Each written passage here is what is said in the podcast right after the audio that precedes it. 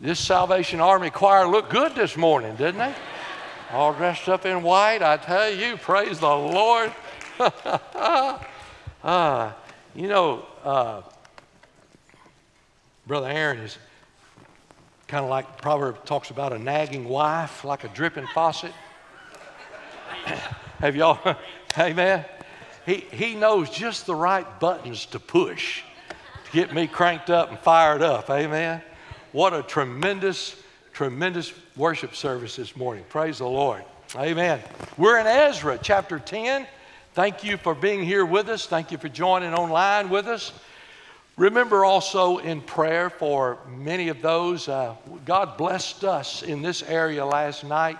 Storms went further south, but Mount Enterprise and Gary and up south of Carthage and on over to Panola County, uh, some folk lost their lives and homes destroyed. Remember them uh, as, as we go through today. Today, Ezra chapter 10, April 2003.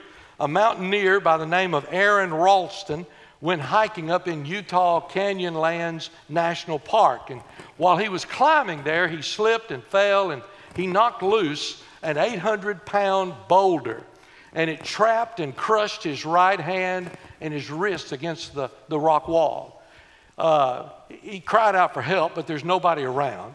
His cell phone had no reception, so it was useless. He began to chip away at parts of the boulder in an attempt to free himself and to keep warm at night. And he rationed his supplies. He had one liter of water, he had two burritos, and he had some chunks of chocolate. And over a five day period, he rationed those out. And uh, no water available. He, he kind of hallucinated and he realized that he didn't tell anybody where he was going. He, not a soul knew that he had gone hiking. He was completely, nobody knew anything about him. So he knew he was destined just to, to die right there. He used his knowledge of torque and he, he fashioned a tourniquet from uh, his backpack and broke the bones in his arms. And then he used the pocket knife to amputate the trapped arm there. He wrapped the stump in, in uh, uh, the, the, the backpack to keep from losing blood. And then he went down a 65 foot cliff and finally ran into a family that was hiking. And they notified the police, and a helicopter came and, and took him, uh, and he's okay. Uh, desperate times require desperate measures. I mean, that, that's, that's pretty desperate, guys. That's pretty desperate. When you come to Ezra, you find that it's pretty desperate. They're in a mess. They're in a mess. They had intermingled, they had married many pagan women, their families were being raised worshiping other gods and idols, and, and, and it's just a mess. And I want to just tell you, we're not far off from it here in America today. Uh, I was thrilled this last couple of weeks. I only watch basketball two weeks out of the year, the NCAA tournament. And uh, I was thrilled that Oral Roberts University beat Ohio State. And if you're here from Ohio State, I'm sorry, but Oral Roberts beat you. And then not only did they beat Ohio State, they, they come up and beat Florida. And then not only, let me tell you, they come this close yesterday to beating Arkansas and being, I mean, in the final. I mean, it's close. Now, all, I said all that to say this. All week I've been watching articles of different people in the media and different people that are involved in sports. And you know what the vibe is around town? Oral Roberts should have never been allowed to play in the NCAA tournament. They hate lesbians. They hate homosexuals. They don't believe in transgenderism. They, uh, I mean, they, they just got a bunch of stuff. They're bad. They're bad. They're bad people. They're bad people. And I just remind you this morning if they'll come after Oral Roberts, they'll come after us. Brother, as we walked out a while ago, uh, I can't think of your name now. Kathy Lou, Walter, what, Brother Walt. Hello. Brother Walt told me on the way out, he said, You know, it's not cost us anything to be a Christian up this far. But that's going to change. That's going to change. It's going to cost us for the, to, to stand up for Jesus. Romans 15, 4 says, Whatsoever things were written aforetime were written for our learning, that we may, through patience and comfort of the scriptures, we might have hope. And then, of course, 1 Corinthians 10, 6, these things were our examples, to the intent we should not lust after evil things as they also lusted. Now, folks, I just want to share with you this morning you've got the freedom to make your choices. You can make choices. You've got the freedom to make those choices. But you don't have the freedom to determine what the consequences are going to be. You got the freedom to come out here this afternoon. Well, I'll help you. We'll get you up on top of this 26 foot high building out here, and you got the freedom to jump off. But you don't have any freedom for the consequences of gravity. You're going down. You're going down. You can walk right out here on this loop pretty well any time of the day or night you want to. And you can walk out in front of an 18 wheeler. You got the choice to do that. But you don't have the choice of the consequences when that thing hits you. I could just say, I hope it kills you. Because if it don't kill you, I mean, you know, we're getting old. I'm, I'm to the place now where if something don't hurt, that means it don't work. So I, I'm, I'm kind of used to pain now, amen? I know I'm sharing that with some that know exactly what I'm talking about there. You, you can make your choices. In, in chapters 9 and chapters 10, as we close out Ezra, you find, first of all, there's a sin that is confronted, there's a confrontation. Now, folks, this is, if you in chapter 9, verses 1 through 4, and we looked at some of this last week, these things were done. The princes came, the Israelite and the priests and the Levites have not separated themselves from the people of the land, and they say, We have sinned against God. Sin is confronted. I want you to understand, Ezra didn't sweep it under the rug. Whew, there's a lot too much of sweeping sin under the rug today. And I'm telling you, you can't cure something that you can't admit that there's a problem. If you can't admit there's a problem, there's, there's no reason to cure anything. So sin is confronted here. God has established a standard of behavior for his children. Leviticus 11:44, "Be ye holy even as I am holy." Now that word holy doesn't mean to be uh, odd or unusual or stick in the mud. Could I just tell you and those of you listening by internet today, stop being a nut for Jesus. That's not what he says. When he says that we're to be different, he's talking about uh, that we were different, that we're special, that we're God's anointed, that we're called of God. It means we're called to a higher lifestyle. There ought to be a difference in the way you react at work and the way some lost person reacts at work. And if there's not a difference, something's wrong somewhere in your salvation experience. Brother Case has been going through First John on Sunday night, tremendous job. We just finished up with that. Love not the world in 1 John 2:15, neither the things that are in the world. If any man love the world, the love of the Father is not in him. For all that is in the world, the lust of the flesh, the lust of the eyes, the pride of life, is not of the Father, but is of the world. And the world passes away, and the lust thereof. But he that doeth the will of God abides forever. That's the standard of separation. That's what he's talking about in Second Corinthians when he said, Wherefore, come out from among you and be ye separate. He's not saying, I want you to be some snooty, holy roller Christian group. He's saying, I want your lifestyle to be different from that of the world. There ought to be a difference. So sin is confronted, all right? Secondly, there's conviction. They were assembled, verse 4 of chapter 9 says, unto me every one that trembleth at the word of the God of Israel. Wow, these people heard the word and they saw Ezra praying and they all gathered together. They're going to con- they're convicted. They had respect for the word of God. They had reverence for the word of God. They sought to be obedient to the word of God. Now I want to say something here that I'm going to seem like old fashioned, and that's all right. I don't mind being old fashioned. I'm not going to apologize for that. But guys, God convicted me of this because I depend on my iPad and I depend on my, cell phone and all that. And that's wonderful. The Word of God is in there. But I want to tell you, bring God's Word with you. I mean, this is the Word of God. I mean, you know, hey, they trembled at the Word of God. They wasn't trembling over an iPad or a cell phone. They were trembling over the Word of God. This is important that we respect this Word and reverence this Word. Now, I know we got a lot of folk that are reading the Word of God. We've got Christians who study the Word of God. We've got some who put notes in their Bible margins.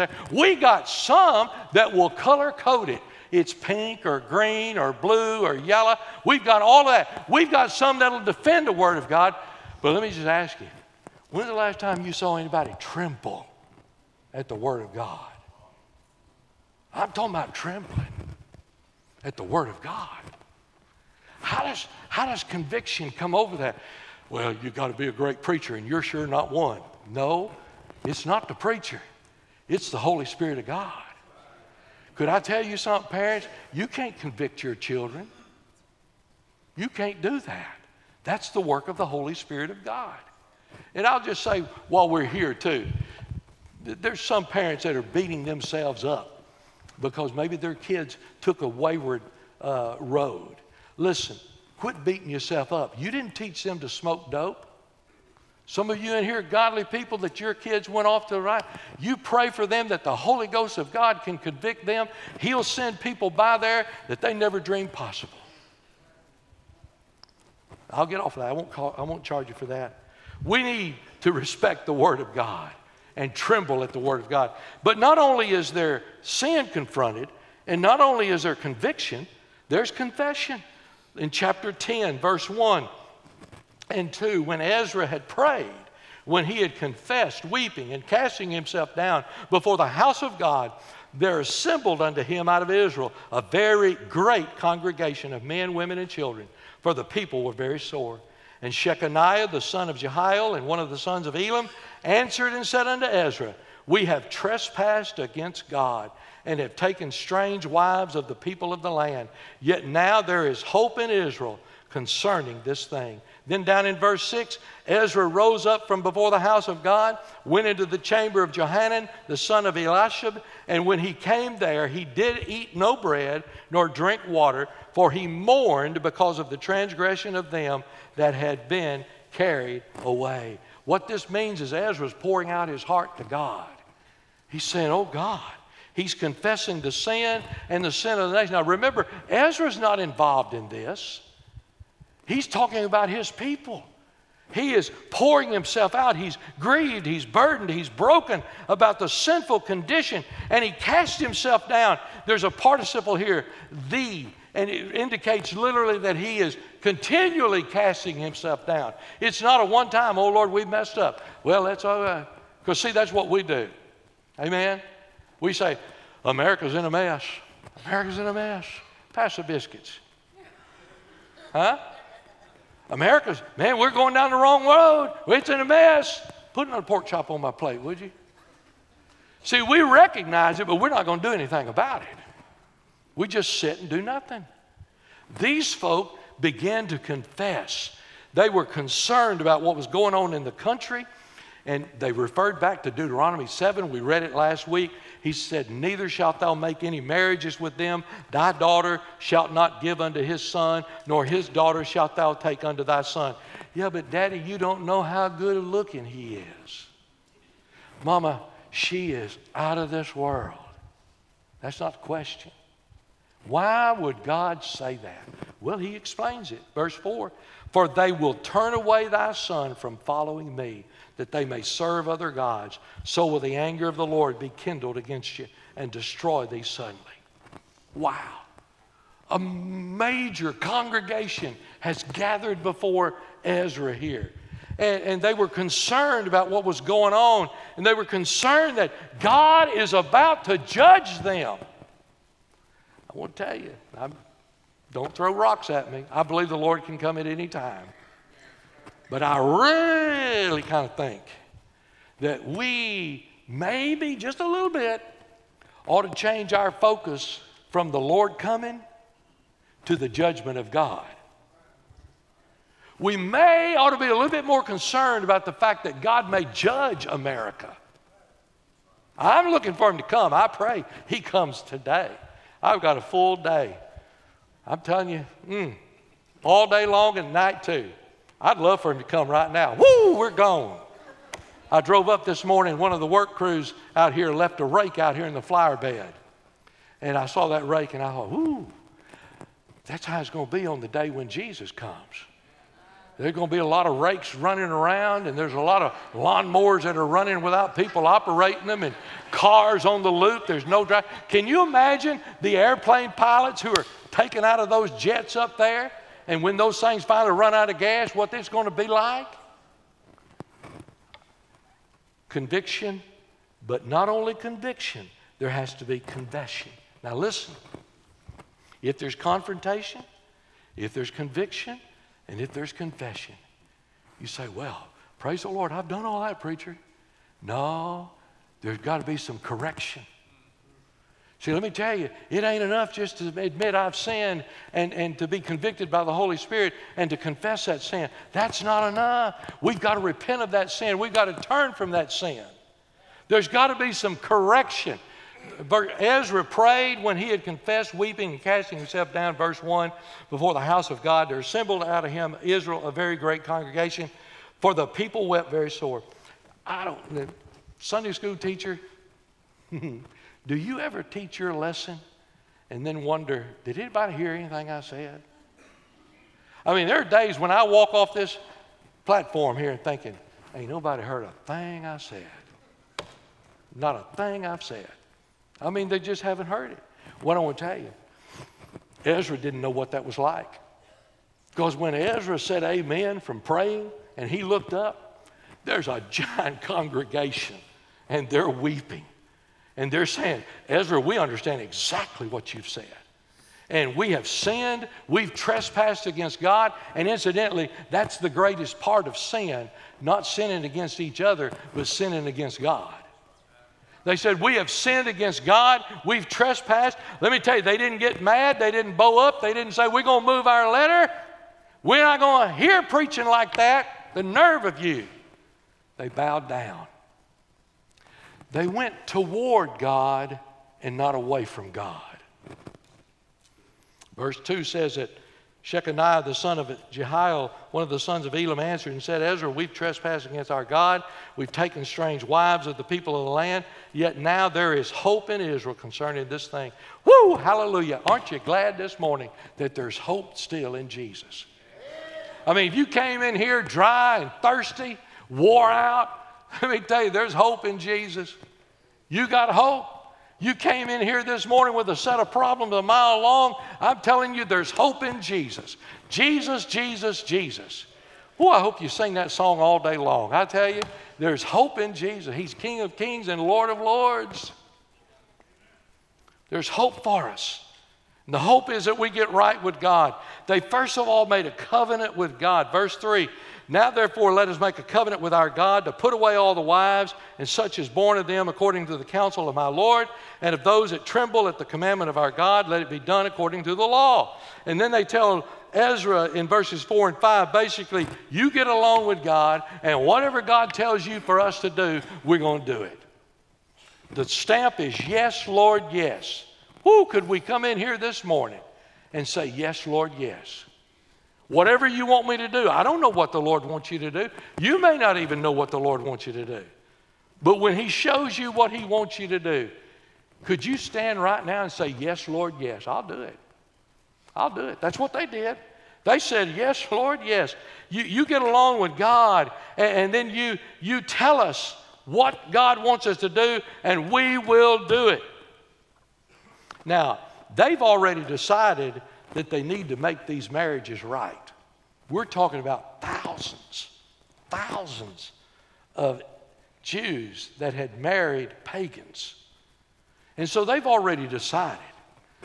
And I'll be honest, in, in counseling as a pastor, and I'm not sure from a professional counsel, counselor, they may get there early, but usually when somebody finally calls a preacher, they already know what they're going to do. They want somebody to say, okay, that's all right. Hmm? They already know what they want to do. these people are saying, we want it to be done according to the law, the Mosaic law that would protect the innocent, and according to the Jewish law. Now, listen, I want to hasten to tell you something real quickly here. If you're not happy in your marriage and you're looking for a way to get out, Ezra 10 is not it. Just want you to understand that up front. That is not it. There are biblical exceptions for why you would get a divorce. There are. But you won't find that in Ezra 10. These people had sinned and they had already married and they were raising their children in pagan homes with pagan gods. Now, so God gets a plan together.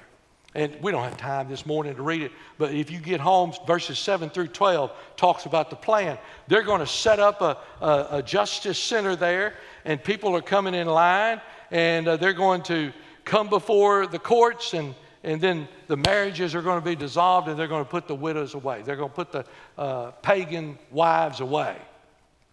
Now, I don't know that this is true. I think it probably is uh, John MacArthur and several commentaries, several good commentaries, say that they believe, uh, and, and, and if you look here, uh, you, you, you got to be careful because there's four guys that oppose this.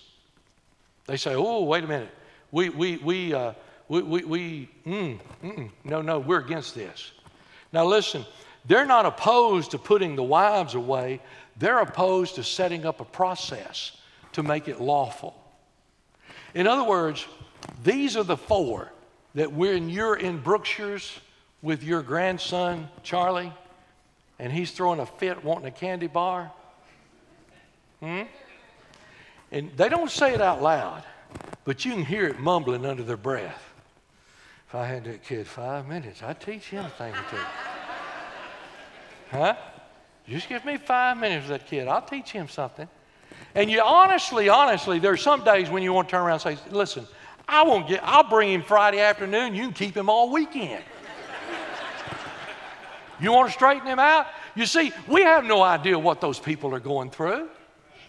We have no idea what that mother faced before she came up to that grocery store or that grandparent faced. Maybe that grandparent has the kids because his son and daughter in law or daughter and son in law are all having problems and trying to. We, we are too hasty to jump to conclusions.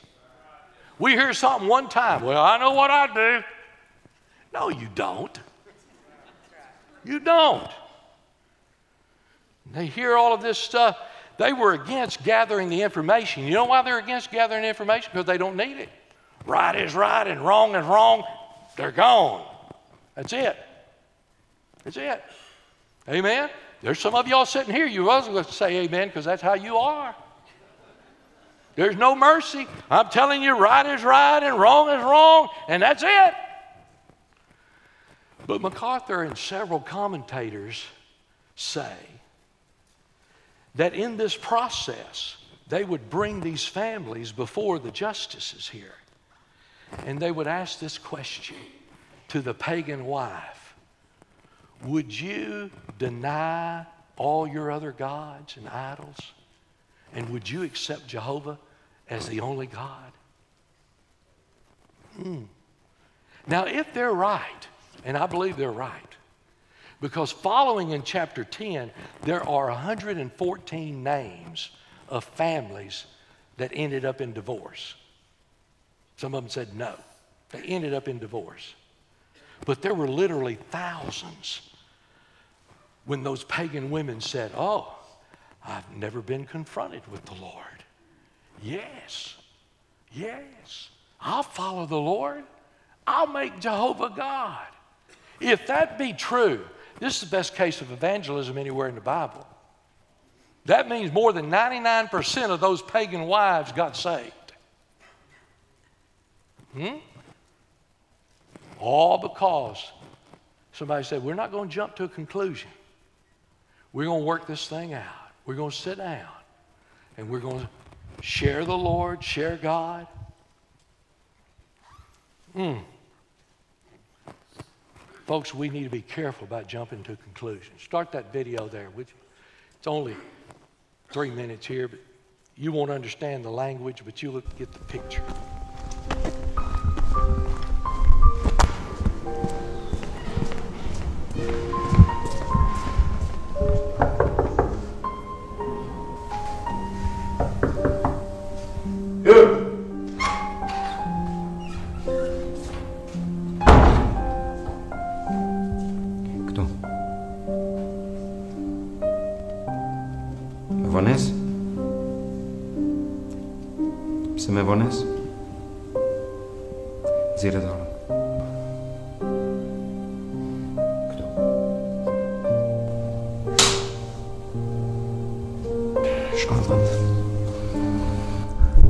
Mos e përcërit më, qëtësi.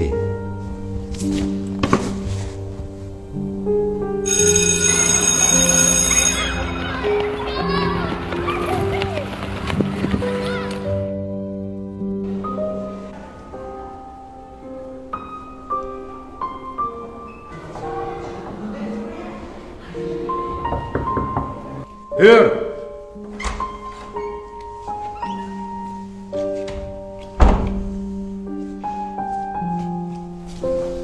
Prap me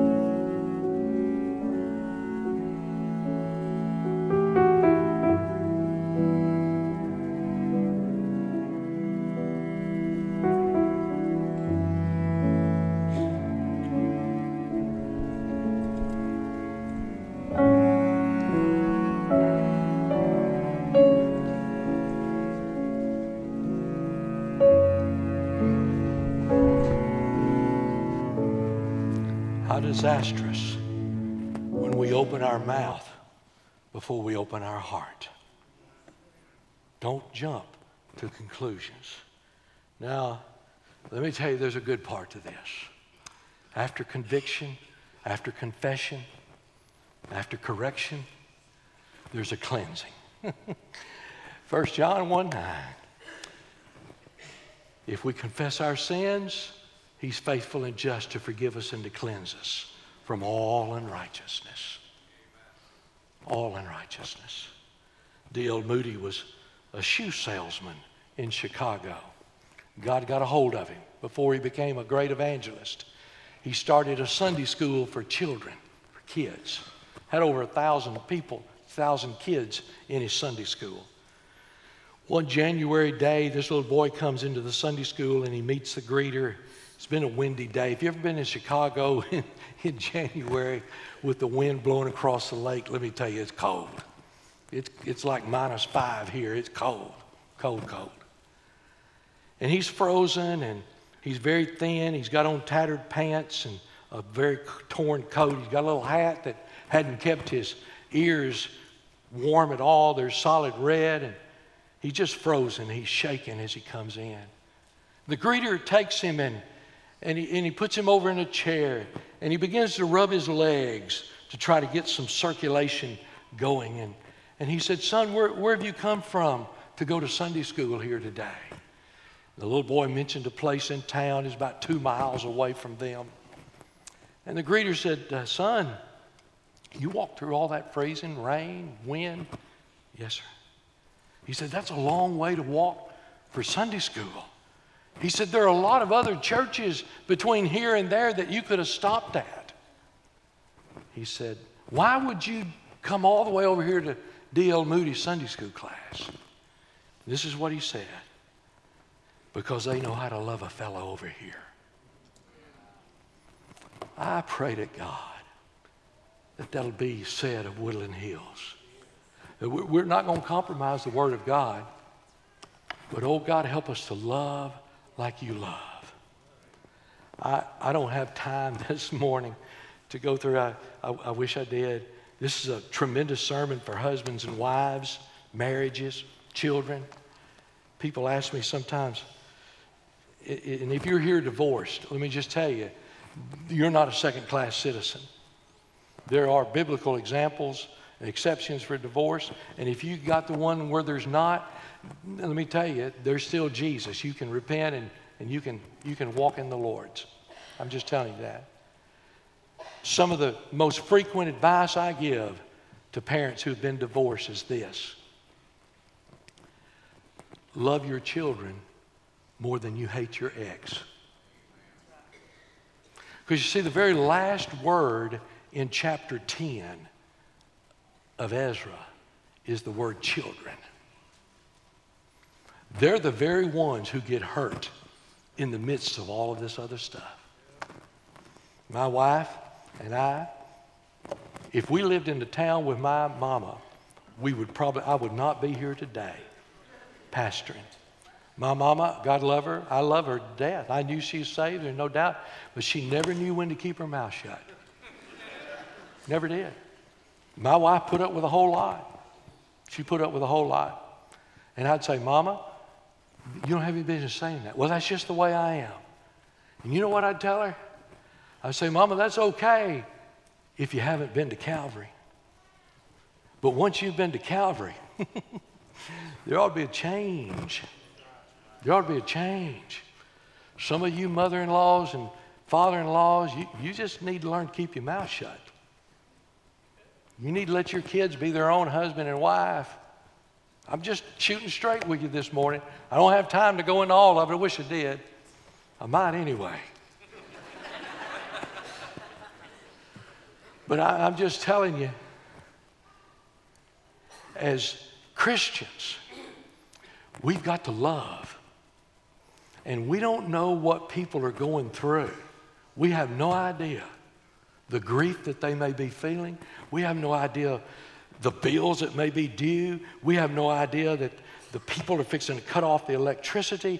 Eh, we have no idea that kids have medical problems and, you know, and even in, in the mental problems part. People say, you know, the number one, I think, mental problem, problem that people have ends up being over money. And then they tell us, you go to this high price psychiatrist and He'll charge you $200 an hour and you can get help. Well, you hadn't, if you had $200, you wouldn't be mad. now, that's not always the case. I'm just telling you, let's be cautious. Let's, uh, let's love people into the kingdom of God.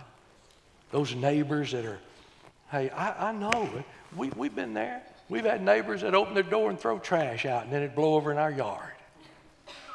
What are you going to do? Build a fence? Well, that's going to make them mad. No, it's going to increase their property value. You still got to love people. You got to love people wherever they are. Pray with me. Lord, how thankful we are that you still dole out grace. When we don't deserve it, you still love us. And Lord, today, maybe there are families here that just need to come and kneel at this altar. Maybe there's some daddies that say, I need to, I need to love my wife like Christ loved the church. Maybe there's some mamas that say, I need to respect and honor my husband. Maybe there's some parents that said, Look, we've, we've not been right with our children, but we want to we wanna be right. Maybe there are folk here today that need a church home. You want a home where the life groups and Sunday school teaches the Word of God. It's not going to back down no matter what it costs us. Maybe today there are folks that have never trusted Jesus and need to be saved. And this morning, the Holy Spirit of God has brought conviction. And I would, Lord, just ask you to, may your conviction be so strong that they could not say no. Would you have your way in this place today, all over this congregation, in Jesus' name? Would you stand with me